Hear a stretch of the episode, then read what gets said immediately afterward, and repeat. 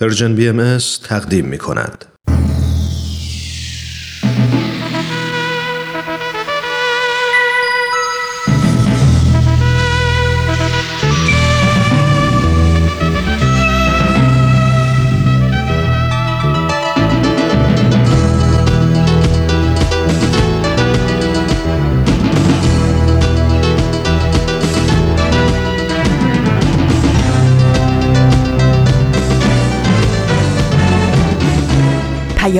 دوست، برنامه‌ای برای تفاهم و پیوند دلها.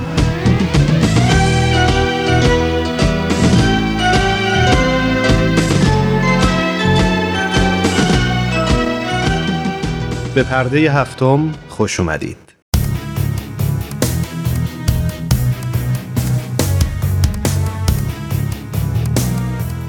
من ایمان ملکوتی هستم و امروز جمعه 15 آذر ماه 1398 خورشیدی برابر با 6 دسامبر 2019 میلادیه.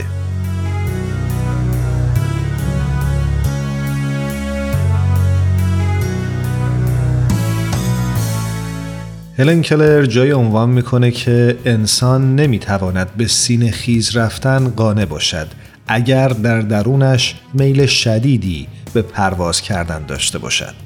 شما نظرتون راجع به این جمله چیه؟ اصلا میل به پرواز به چه معنیه؟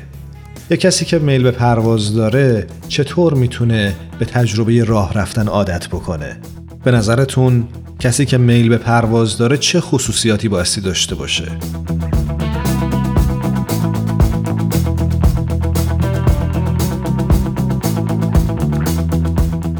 افراد بسیاری بودند که با پرواز تخیلشون و جامعه عمل پوشوندن به اون بسیاری از ناممکنها رو ممکن کردند.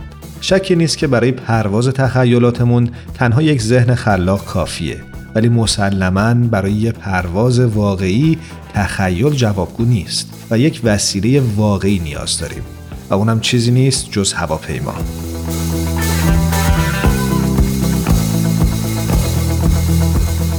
بیاید یه خورده تاریخچه هواپیما و هوانوردی رو با هم مرور کنیم. اولین تفکر و تلاش برای ساخت هواپیما به قرن 16 میلادی برمیگرده، وقتی که لئوناردو داوینچی، نقاش و دانشمند ایتالیایی، موفق به ساخت دستگاه کوچیکی مرکب از 2 بال، 1 بدنه و 1 سکان شد و اون رو از مکان مرتفعی به پایین رها کرد که بعد از طی مسیری به آرامی روی زمین نشست. اما داوینچی به علت آزار و اذیت اطرافیانش که تلاشش رو بیهوده و پرواز رو امری غیر ممکن قلمداد می‌کردند، از ادامه کار منصرف شد.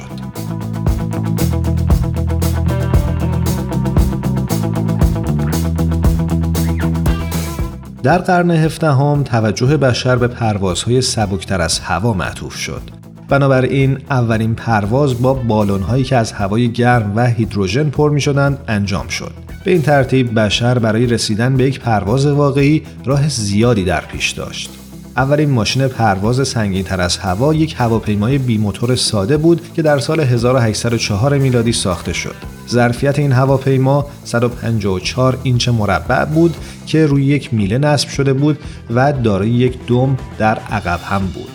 در سال 1896 میلادی دکتر ساموئل لنگلی تونست یک پرواز موفقیت‌آمیز انجام بده و بالاخره در 17 دسامبر 1903 میلادی اورویل رایت شروع به ساختن یک موتور برای هواپیما کرد. البته این یک پرواز با استاندارد امروزی نبود و فقط 120 پا با سرعت 31 مایل در هر ساعت ارتفاع می گرفت. اورویل و برادرش موفق به ثبت اولین پرواز کنترل شده با هواپیمای یک موتوره در تاریخ شدند. ولی همین کافی بود که اورویل و برادرش ویلبر رو مصمم کنه که برای اولین بار هواپیمایی بسازند و پرواز بدن و پرواز اون وسیله نیروی بخار نباشه، بلکه با قدرت خود هواپیما به پرواز در بیاد. کورتیس اهل امریکا در سال 1908 اختراع برادران رایت رو تکمیل و با قرار دادن چند چرخ کوچیک در زیر هواپیما مسئله فرود و برخاستن اون وسیله رو برطرف کرد.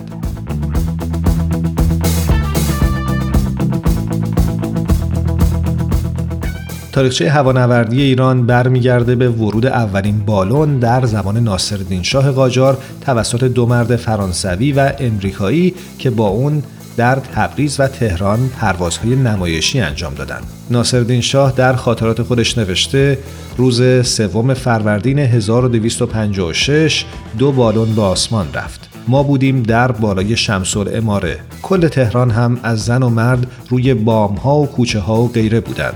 بالون اولی قرمز رنگ بود. هوا رفت اما کم و افتاد در باغ سپهسالار. بعد بالون سفید باد شد. این دفعه بالون بسیار خوب هوا رفت. نیم ساعت درست روی آسمان شهر ایستاده بود.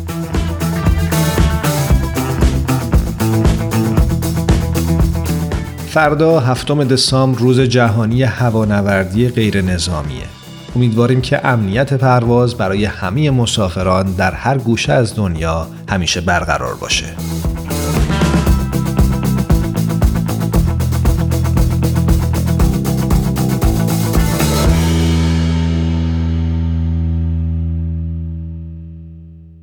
با پرده هفتم همراه بمونید.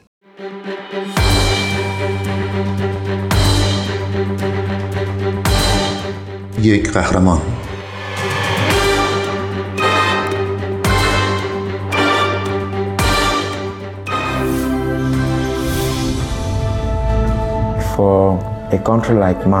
در کشوری مثل کشور من مردم دوست دارن رویا پردازی کنن، برقصن و از زندگیشون لذت ببرن، ولی با فقر نمیتونن از زندگیشون لذت ببرن. گذشتن از بین گلولای رودخانه و جنگل برای فراهم کردن خدمات پزشکی. جورج بوئل مدت 21 سال شاهد رنج کشیدن پدر بیمارش بود که در حین رفت آمد به بیمارستان‌هایی که به اندازه کافی مجهز نبودند، گاهی هوشیار و گاهی بیهوش می‌شد. سال 1981 پدرش جیم اف بوئل در یک حادثه رانندگی در شهر یائونده پایتخت کشور کامرون مجروح شد. اولش فقط بازوش شکسته بود، ولی بعد دستش عفونت کرد و این عفونت به مغزش رسید و باعث بروز لخته‌ای در مغزش شد که تا پایان عمر روی عملکرد اون اثر گذاشت. جورج میگه اون زمان هیچ جراح مغز و اعصابی در کامرون نبود. اگه پول داشتیم پدرم رو برای درمان به خارج از کشور می بردیم. این آسون نیست. شما ساعت 5 صبح خونه رو ترک می کنین و تا بیمارستان می دوین تا اولین نفر باشین، ولی بازم اولین نفر نیستین. بیمارای زیادی اونجا هستن و بعضیاشون از بس منتظر موندن می میرن. این شرایط تا زمانی که پدرش در سال 2002 فوت کرد چندان تغییری نکرد. بر طبق سازمان بهداشت جهانی در کامرون به ازای هر 5000 نفر یک دکتر وجود داره و حتی خیلی از کامرونی ها اگر دکتری هم پیدا کنن از عهده پرداخت حق ویزیتش بر نمیان. 2 نفر از هر 5 نفر در این کشور زیر خط فقر زندگی میکنن و 3/4 خدمات درمانی خصوصیه. جورج میگه تنها مشکلی که اونا دارن فقره و با فقر نمیتونن از زندگی لذت ببرن. یک قهرمان.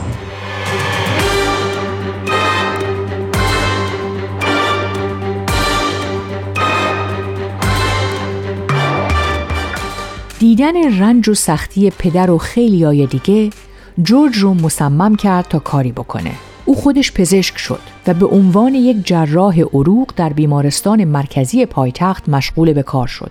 او همچنین یک سازمان غیرانتفاعی تأسیس کرد که در روزهای تعطیل آخر هفته به مناطق روستایی سفر میکنه و خدمات پزشکی رایگان به مردم ارائه میده. این سازمان از سال 2008 تا به حال به هزاران نفر خدمت رسانی کرده. تقریباً هر جمعه جورج با 30 نفر دیگه برای کمک به روستاهای محروم وسایل پزشکی و رو سقف ماشین می‌بندند و از جاده‌های صعب العبور می‌گذرن تا به اونجا برسن، در حالی که همیشه بخت با اونا یار نیست. بعضی وقتا حتی مجبور میشن ماشینا رو از میان رودخونه و گلولای هل بدن، ولی وقتی به اونجا میرسن ازشون مثل یک قهرمان استقبال میشه، همراه با مهمونی، رقص و آواز و بهترین محل اقامتی که روستایا میتونن براشون فراهم کنن. رفتن به روستا لذت بخشه. حتی اگه بتونم به 2-3 نفر هم کمک کنم خیلی عالیه. پدرم 23 سال بیمار بود. قبل از اینکه فوت کنه به من گفت میبینی مردم چطور برای دیدن یک دکتر رنج میکشن؟ پس اگه به عنوان یک پزشک فارغ التحصیل شدی لطفاً به مردم کمک کن. در این روستاها ارائه خدمات پزشکی دلیل واقعی جشنه و جورج با یک لبخند بزرگ و انرژی بی حد و مرز ابراز خوشحالی میکنه که اونجاست. روز بعد این گروه کارشون رو با ویزیت صدها بیمار آغاز میکنن. جورج بوئل میگه ما در هر سفر نزدیک 500 نفر رو ویزیت میکنیم. اونا از فاصله های 60 کیلومتری اطراف روستا به اینجا میان و با پای پیاده میان. اسم من جورج بوئله. جراحی و مراقبت‌های پزشکی و سلامت رو به طور رایگان انجام میدم. اونا تبل میزنن تا از ما به خاطر اومدن به اینجا تشکر کنن. اونا تا 60 کیلومتر دورتر زندگی میکنن. این کلینیک های روزهای تعطیل مراقبت های پزشکی مختلفی برای مردم فراهم می کنند. خیلی از مردم برای مالاریا، سل، سوء تغذیه، دیابت، انگل و بیماری های مقاربتی واگیردار مورد درمان قرار می گیرند. بعضی ها هم چوب زیر بغل و عینک و گواهی تولد مجانی دریافت می کنند که این مدرک برای ثبت نام در مدرسه لازمه و خیلی از خانواده های فقیر قادر به پرداخت هزینه اون نیستند. این گروه بعد از ظهرها جراحی‌های ساده رو با بی‌حسی موضعی انجام میدن. عمل‌های جراحی معمولاً در یک مدرسه، سالن یا خونه انجام میشه و بعد از عمل بیماران به محل ریکاوری میرن تا جا برای نفر بعدی باز بشه. جورج و گروه داوطلبش تا ساعات اولیه صبح یکشنبه با استفاده از ژنراتوری که اتاق عمل رو روشن و وسایل رو ضد عفونی میکنه به کارشون ادامه میدن. این یک روش خسته کننده و کمرشکنه، ولی موسیقیدانان و نوازندگان روستا با نواختن آهنگ به این گروه انگیزه میدن. جورج میگه اونا تمام طول شب و طبل میزنن تا ما رو بیدار نگه دارن تا بتونیم به کارمون ادامه بدیم. یک قهرمان.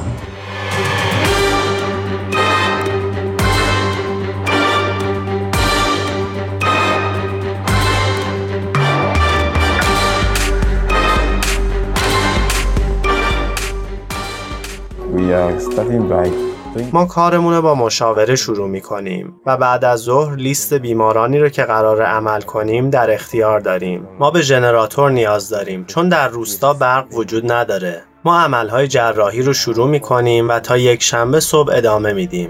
حدود 40 جراحی رایگان انجام میدیم. روز یکشنبه گروه به شهر برمیگردن و اگرچه خستن ولی از انجام این کار احساس غرور میکنن. این تیم پزشکی که متشکل از دکترای کامرون و دانشجوهای خارجی است تا به حال هزاران عمل جراحی انجام دادن و میدونن که کمکشون میتونه زندگی این افراد رو به مقدار زیادی تغییر بده. جورج علاوه بر برپا کردن کلینیک‌های آخر هفته و کار به عنوان جراح بیمارستان، شبها در کلینیک‌های خصوصی اطراف یائونده هم کار می‌کنه. این شغل دوم اونه که حدود 60% مخارج سازمان غیر انتفاعیشو تأمین می‌کنه و بقیه هزینه‌ها از طریق کمک‌های شخصی پرداخت میشه. کیتی اومالی که یکی از دانشجوهای داوطلبیه که در تیم جورج کار میکنه میگه من مطمئن نیستم که اون کی میخوابه، یا توی بیمارستانه یا سعی میکنه برای سازمان غیر انتفاعیش پول بسازه، پس به این کمپین ها ادامه میده. کیتی اومالی میگه جورج بیشک یک قهرمانه. او زندگیشو وقف این سازمان غیر انتفاعی کرده و آرزوش برای کمک به مردم کامرون پایان ناپذیر و جاودانه است. برای جورج این حجم کار همیشگی سخت نیست. کمک به دیگران که شادتر زندگی کنند و عمل به قولی که به پدرش داده چیزی که برای شادی زیادی به ارمغان میاره.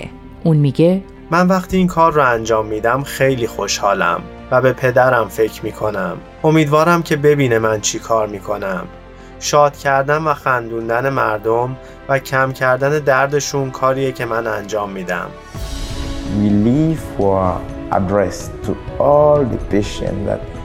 ما آدرسمون رو به تمام بیماران میدیم که اگه هر مشکلی داشتن به همون مراجعه کنن. من به مردم کمک میکنم و اونا خوشحالن. من این کار رو انجام میدم تا بهشون فرصتی برای شروع مجدد بدم. برگرفته از سایت CNN Hero.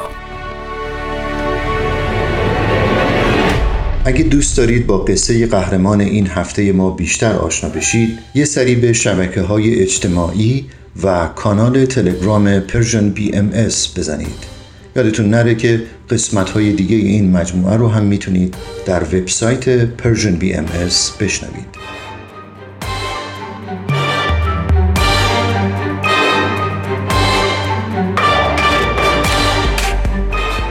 ما رو در اینستاگرام هم دنبال کنید. آدرس ما هست Persian BMS.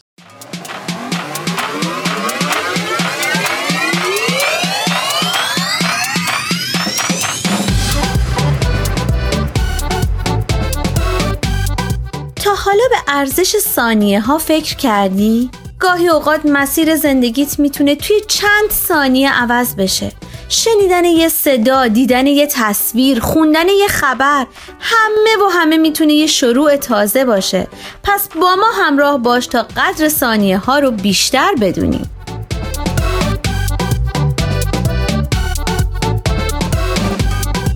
چند ثانیه با شما.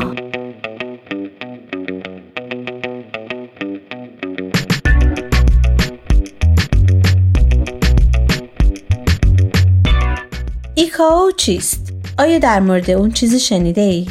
شاید بگید این کلمه احتمالاً مخفف شده چند کلمه دیگه است. ولی آیا میتونید حدس بزنید که مخفف چه کلماتیه؟ به نظر کمی پیچیده میاد. پس بهتره پاسخ این سوال رو با هم بشنویم. ICAO یک سازمان بین‌المللیه، یا بهتر بگیم سازمان بین‌المللی هواپیمایی غیر نظامی و یا به انگلیسی International Civil Aviation Organization. پس اگه حرف اول هر کدوم از این چهار کلمه رو در کنار هم قرار بدیم، به کلمه ICAO خواهیم رسید.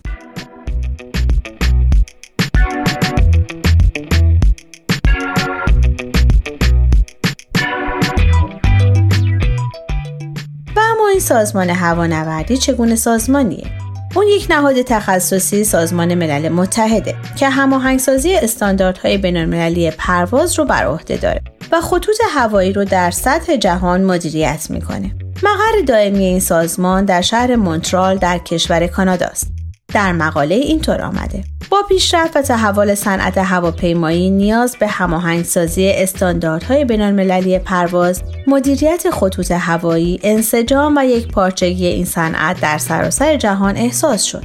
به این جهت در 7 دسامبر 1944 میلادی در ضمن تنظیم و امضای پیمان حمل و نقل هوایی معروف به پیمان شیکاگو، سازمان بین‌المللی هوانوردی غیرنظامی با نام اختصاری ICAO پایه‌گذاری شد و به صورت رسمی در 6 می 1947 آغاز به کار کرد.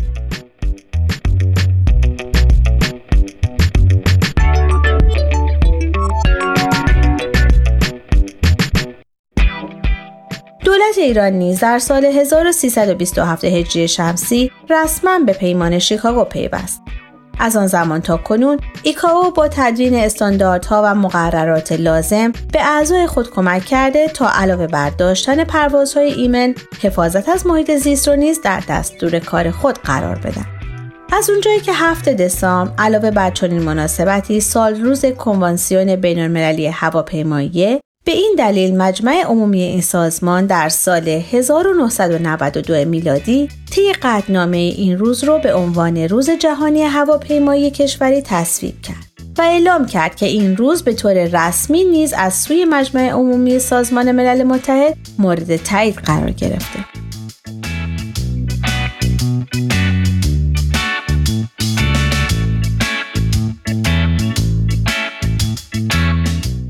شکی نیست که صنعت هواپیمایی کشوری در توسعه اقتصادی و اجتماعی هر جامعه نقش بسیار مهمی را بر عهده داره. پس به این جهت هر ساله کشورها برای گرامی داشت این روز مراسمی را برگزار می‌کنند. اینطور گفته شده که در ایران نیز سازمان هواپیمایی کشوری به عنوان متولی صنعت حمل و نقل هوایی برنامه روز هواپیمایی را با حضور مسئولین و دستاندرکاران شرکت‌های هواپیمایی و کارشناسان این صنعت در روز 16 آذر ماه برگزار می‌کند.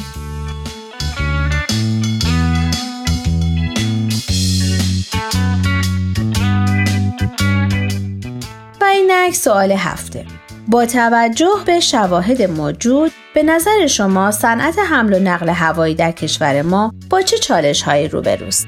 آیا میتونید نمونه‌هایی از اون رو برای ما بیان کنید؟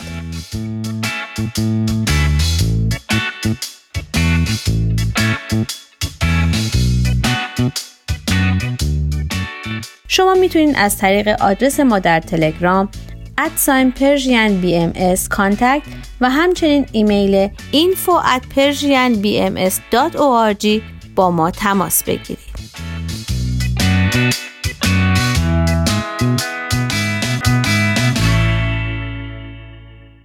آرشیو این مجموعه در وبسایت پرژن بی ام اس به آدرس www.persianbahaimedia.org در دسترس شماست.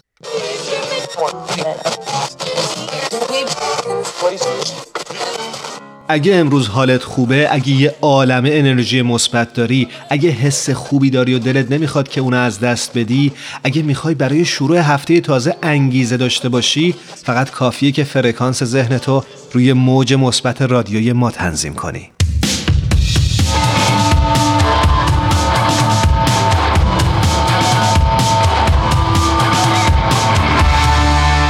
در جلسه‌ای در سازمان ملل متحد که در نوع خود اولین بود، سازمان‌های غیردولتی همراه با مقامات ارشد دولتی و مسئولین سازمان ملل متحد وضعیت اجرای اهداف توسعه پایدار را مورد بررسی قرار دادند.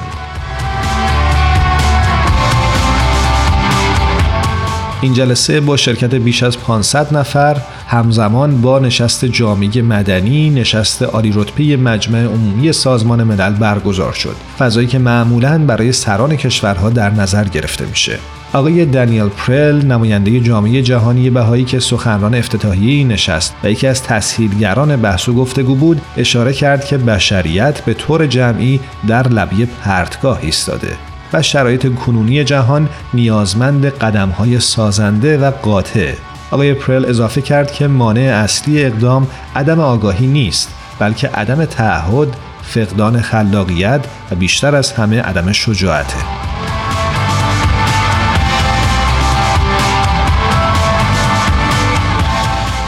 آقای پرل عنوان کرد نظام‌ها و ساختارهای کنونی بسل پینه‌ای از مجموعه‌ای از عهدنامه‌ها و مؤسسات است که فاصله‌ای فاحش با تمامیت ارگانیک بشر و کره زمین دارد. او همینطور اضافه کرد که وظیفه تاریخی امروز ما بازنگری روایت‌ها، عادت‌ها و نظام‌هایی است که بشریت را به این نقطه رسانده.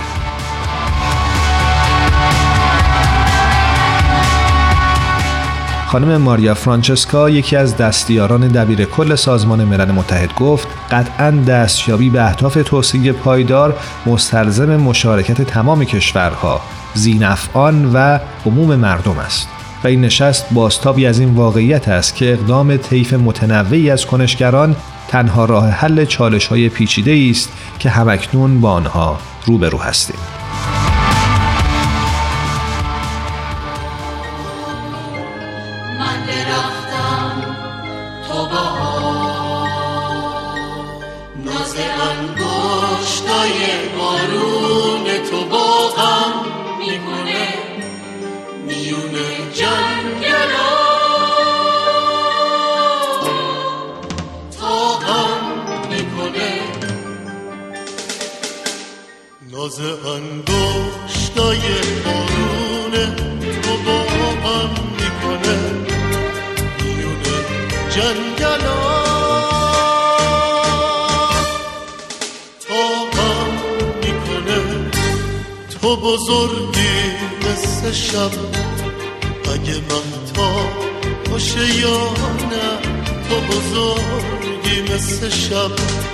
خود من خود تو اصلا خود من خود مثل شب گودو بزرگی مثل شب اگه روزم که بیاد تو تمیزی مثل شبنم مثل صبح اگه روزم که بیاد تو تمیزی مثل شبنم Yes, I saw.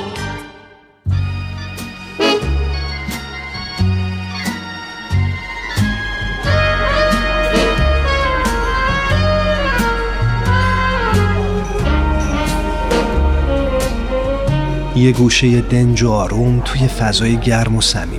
با اینکه دنجه ولی خلوت نیست. شاید بشه گفت یه جورایی شلوغم هست. البته از اون نوع شلوغیایی که اصلاً آزار نمیرسونه. همه سرشون تو کار خودشونه، کسی مزاحم کسی دیگه نمیشه، یکی مشغول مطالعه است، یکی داره با هندزفریش موسیقی مورد علاقه شو گوش میده.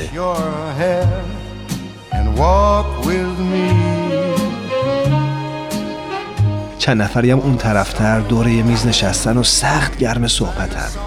هر از گاهی میون این همهمه یه صدای موسیقی هم به گوش میرسه. گوشه گوشه اینجا رو دوست دارم، ولی مکان محبوبم فقط و فقط اون میز آلبالویی گرد و کوچیک کنار پنجره است. همون پنجره‌ای که پر از گلدونای شمعدونی تازه گل داده است. واقعاً تو اگه جای من بودی توی همچی فضایی عاشق هنر نمی‌شدی؟ راستی داشت یادم میرفت. اسم اینجا کافه هنره. The world was new beneath a blue umbrella sky. فیلمی برگرفته از داستانی واقعی با بازی ستارگانی همچون تام هانکس، ارن اکهارت، لورا لینی و جری فرارا. کافه هنر امروز رو اختصاص دادیم به فیلمی امریکایی در سبک درام به کارگردانی کلینت ایستوود.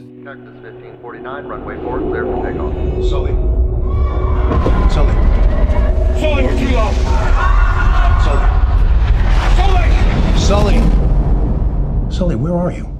فیلم سالی بر اساس داستان والاترین وظیفه توسط چسلی سالنبرگر و جفری زاسلوه.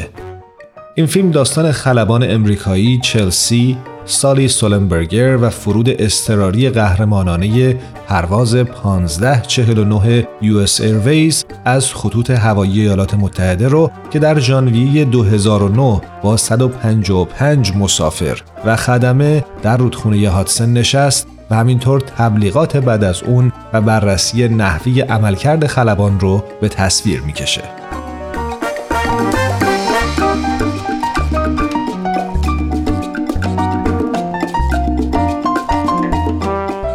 چسلی سالنبرگر که او رو اختصاراً سالی خطاب میکنند، خلبانی بود که در سال 2009 از بروز یک فاجعه عظیم در صنعت هوایی امریکا جلوگیری کرد. در روز 15 ژانویه سال 2009 زمانی که او مثل همیشه عازم کابین خلبانیش بود تا هواپیماش رو با 150 مسافر به مقصد برسونه، درست چند دقیقه بعد از برخاستن از زمین با پرندگان برخورد کرد و موتورهای هواپیما از کار افتاد. No one warned us. No one said you were going to lose both engines at a lower altitude than any jet in history. This was dual engine loss at 2,800 feet, followed by an immediate water landing with 155 souls on board. No one has ever trained for an incident like that. اما سالی با تسلطی مثال زدنی در میان انبوهی از آسمان خراش‌های نیویورک موفق شد این هواپیما رو بر فراز رودخونه هادسن فرود بیاره. اون هم در شرایطی که تمام مسافران در سلامت کامل بودند. این اتفاق سبب شد تا سالی تبدیل به قهرمانی ملی در آمریکا بشه و تقدیرنامه‌های فراوانی از جانب سازمان‌های مختلف و البته شخص باراک اوباما دریافت کنه.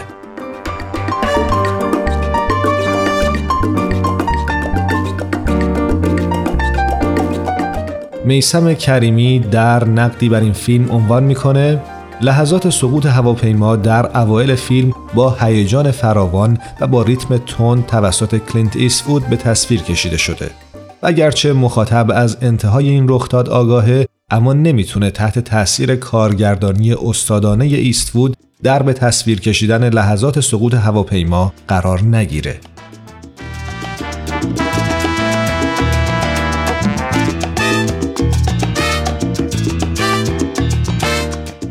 اما داستان اصلی فیلم بعد از این فرود آغاز میشه، یعنی جایی که سالی برخلاف تصور عموم مردم که او رو قهرمان میپندارند، از طرف مقامات کشوری مورد بازخواست و بازجویی‌های فراوان قرار میگیره. فیلم بعد از پشت سر گذاشتن حادثه پرواز به زندگی سالی وارد میشه و او رو در موقعیت‌هایی قرار میده که به صورت پارادوکس از وضعیت اجتماعیش در روزهای بعد از حادثه است. وی که تحت فشار روحی فراوان قرار گرفته و دائما در حال جواب پس دادن نسبت به تصمیمش در هنگام پرواز هست، گریزهای فراوانی به گذشته میزنه تا بتونه پاسخ سوالات خودش رو پیدا کنه.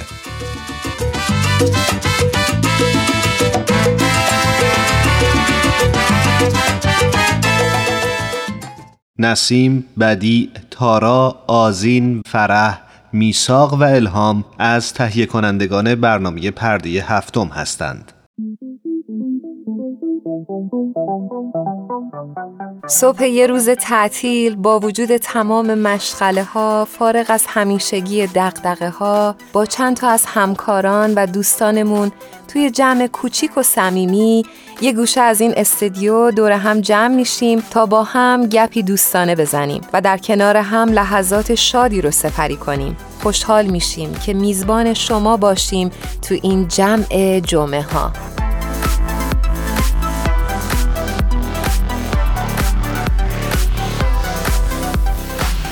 ایمان، میدونی داشتم به چی فکر میکردم؟ به چی؟ داشتم به این فکر میکردم که چقدر هنر ابزار خوبیه برای نشون دادن مقوله های مختلف.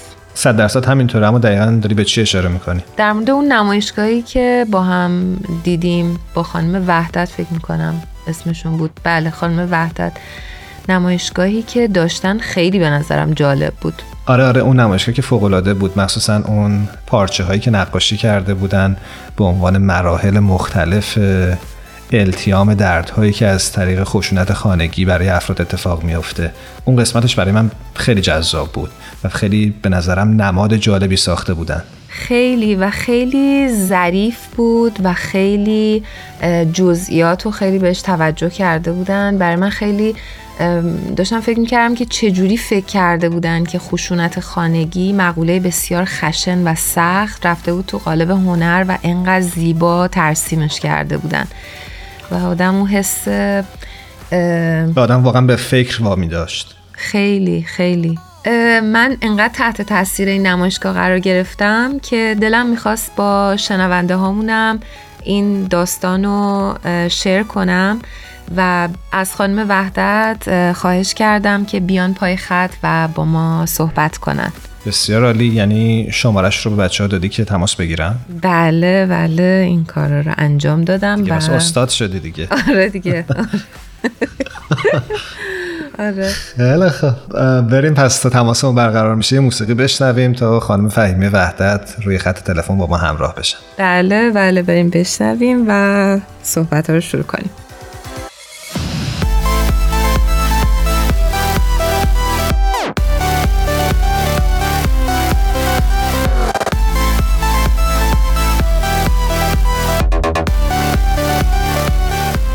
آوا، فکر میکنم که خانم فهیمه وحدت روی خط تلفن با ما همراه شدن. بهتون درود میفرستم و ممنونم که دعوت ما رو قبول کردید و در این برنامه شرکت کردید. خیلی متشکرم از دعوتتون. خوشحال هستم که اینجا در کنار شما هستم، خانم آوا و آقای ایمان جان. خانم وحدت، من خیلی خوش آمد میگم خدمت شما. بسیار باعث افتخار ماست که شما وقت به ما دادین و توی برنامه ما شرکت کردین. امیدوارم مصاحبه خوبی باشه. خیلی متشکرم از دعوتتون دوباره و همینطور. دوستان شنونده، خانم فهیمه وحدت هنرمند هستند و اخیراً در حال برگزاری یک نمایشگاه بودند در ایالت مریلند در کشور امریکا در رابطه با جنبش‌های زنان در ایران و امریکا و همینطور مسئله و مقوله مهمی به اسم خشونت خانگی. خانم وحدت، خوبه که قبل از اینکه بحث رو ادامه بدیم یه خورده خودتون رو برای شنونده هامون معرفی بکنید و بگید که چه کارهایی کردید، الان چه برنامه‌هایی دارید که بتونن بیشتر با شما آشنا بشن. با درود به دوستان عزیز و گرامی، من فهیمه وحدت هستم. مدت بیشتر از 25 سال هست که کارهای هنری من راجع به حقوق زنان و مردان، تساوی حقوق زنان و مردان و حقوق بشر و همینطور خشونت بر علیه زنان و دختران بوده. همینطور در زمینه‌هایی که کار می‌کنم بیشتر نقاشی هستند، ترسیم روی کاغذهای بزرگ و پرینت میکینگ و اینستالیشن هست. مدت بیشتر از 25 تا 25-6 سال هست که استاد دانشگاه هنرهای زیبا هستم و در 3 دانشگاه مختلف تدریس کردم که آخریش هاوارد کامیونیتی کالج هست که من همینطور مدیر یک قسمت هنری اینجا هستم. سپاسگزارم ازتون. خدمت شنوندگان محترم بگیم که ما خیلی شانس داشتیم که بتونیم از نزدیک نمایشگاه خانم وحدت رو ببینیم و خانم وحدت، من همونطور که متوجه شدم آخرین نمایشگاه شما با عنوان جنبش زنان در ایران و آمریکا بود و مقایسه وضعیت کنونی خشونت خانگی در دو کشور رو فکر می‌کنم بررسی کرده بودین. هدف اصلی این نمایشگاه چی بود؟ در این نمایشگاه اخیر من که راجع به جنبش زنان ایران و آمریکا و همینطور خشونت خانوادگی و آمارهای اخیر راجع به بین این دو تا کشور هست که میخواستم یه مقداری با شما دوستان عزیز راجبش صحبت کنم. این نمایشگاه 3 قسمت داره.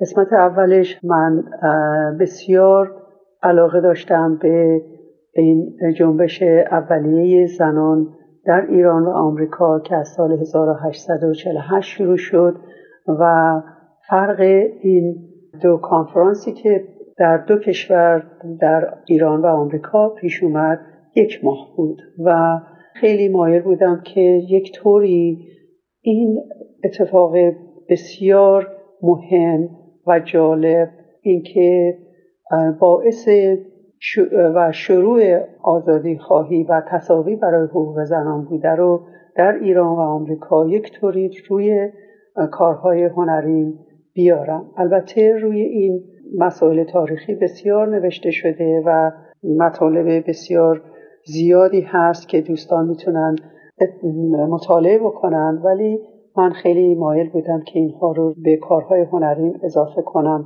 و این از روی تصویر بتونم با مردم اطلاعات رو رد و بدل کنم. خب خوبه که حالا که اشاره کردی به این اتفاق، دقیقاً چی هست که شما بهش اشاره میکنید؟ سال 1848 اگر اجازه بدی یک توضیح کوچک میدم و اون اینه که در آمریکا 2 خانم به اسم سوزان بی انتونی و الیزابت کری سنتون در نیویورک اولین کنفرانس جنبش حقوق زنان رو گذاشتن و این کنفرانس تقریباً 80 نفر جمع شدند که بیشترشون خانم بودن و این در ماه جولای اتفاق افتاد. در ماه جون در ایران در کنفرانس بدشت که در شمال ایران هست یک کنفرانس بود که تقریبا 80 نفر مرد در این کنفرانس بودن و یک خانم به اسم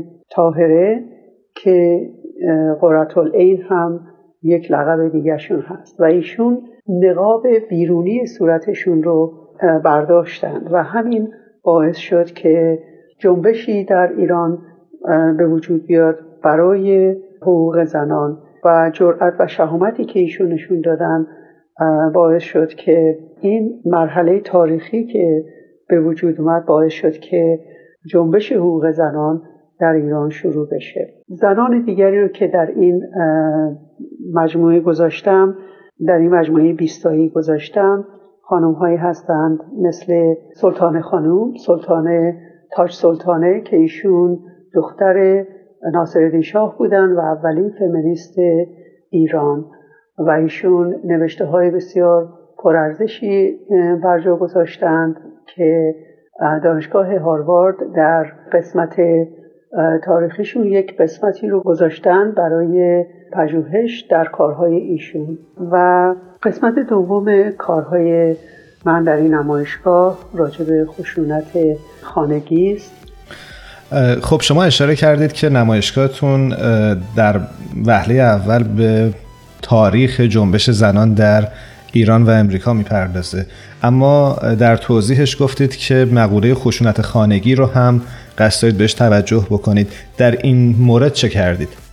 در مورد خشونت خانگی تقریباً 10 تا نقاشی های بسیار بزرگی که تقریباً 15 متر هستن هر کدومشون، با رنگ های مختلف که رنگ های گیاهی رو توی آب حل کردم و بعد این پارچه ها رو به رنگ های مختلف درست کردم و مقصود من از این رنگ ها همه سیمبولیک بوده و به خاطر اینکه هر زخمی که به بدن ایجاد میشه درمان این زخم ها در 8 مرحله صورت میگیره و رنگ هایی مثل قرمز که خب زخم به وجود میاد، خون هست و قرمز هست و بعد که آرام آرام رنگ ها عوض میشه و من این رو به عنوان اصل کارهام در این نمایشگاه به کار بردم و روی اونها سمبول های قدرت و ضعف و خونه که بیشتر خشونت های خانگی در خونه انجام میشه و یا پوشش هایی که روی این مسئله هست در تمام دنیا، مردم مخصوصا زنان راجع به این مسائل صحبت نمی کنن و همینطور سکوت می کنن و میگذارن که این زجرها و خشونت‌های بسیار دردآور و زجرآور ادامه پیدا کنه برای سالهای سال. و برای همین هست که روی هر کدوم این نقاشی‌ها یک پارچه نازک هم دوخته شده که اینها رو به اصطلاح میپوشونه، ولی خب به کل نمیتونه بپوشونه چون خیلی نازک هست و میخوایم که پیغام هر کدوم اینا هست که سکوت نباید کرد و اسم اون شخصی که باعث آزار میشه رو باید به زبان آورد. قسمت سوم این نمایشگاه یک اتاق حمایت هست که این رو در توی خود سالن گالری ساختیم و این پرده‌ای داره که وارد میشی، یک فرش ایرانی انداختم، میز و یک صندلی برای کسانی که میخوان داستان زندگی که خشونت خانگی بهشون رسیده رو یا به خودشون یا به کسانی که از دست دادن رو میتونن اینجا ضبط بکنن. فقط صدا ضبط میشه. به خاطر این درست کردم که مردم بتونن صحبتشون رو بکنن و این باعث درمان روحی و جسمی اون شخص میشه.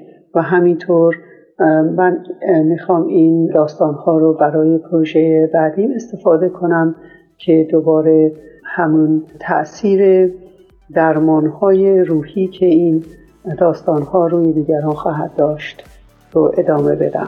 سپاسگزارم خانم وحدت. بسیار عالی. چون وقت مصاحبه ما محدود هست مجبوریم اینجا مصاحبهمون رو با شما پایان بدیم. سپاسگزاریم که دعوت ما رو قبول کردید و خیلی خیلی براتون آرزوی موفقیت داریم. امیدواریم که در آینده هم بتونیم باز با شما باشیم، از کارهای بیشترتون بشنویم و هر جا که هستید خوب و خوش باشید. خداحافظی میکنم. تشکر زیاد از آوا خانم و ایمان. شما رو به خدای بزرگ می سپاریم و خیلی ممنونیم. تشکر می کنم.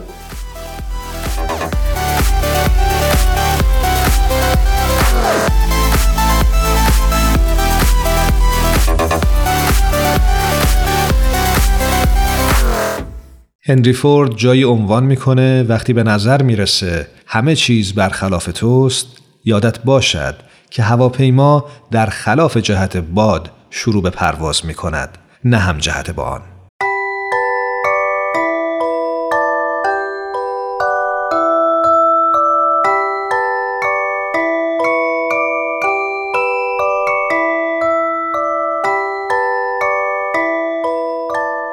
ام استودیوز به سفارش رادیو پیام دوست این برنامه رو براتون تهیه کرده بود.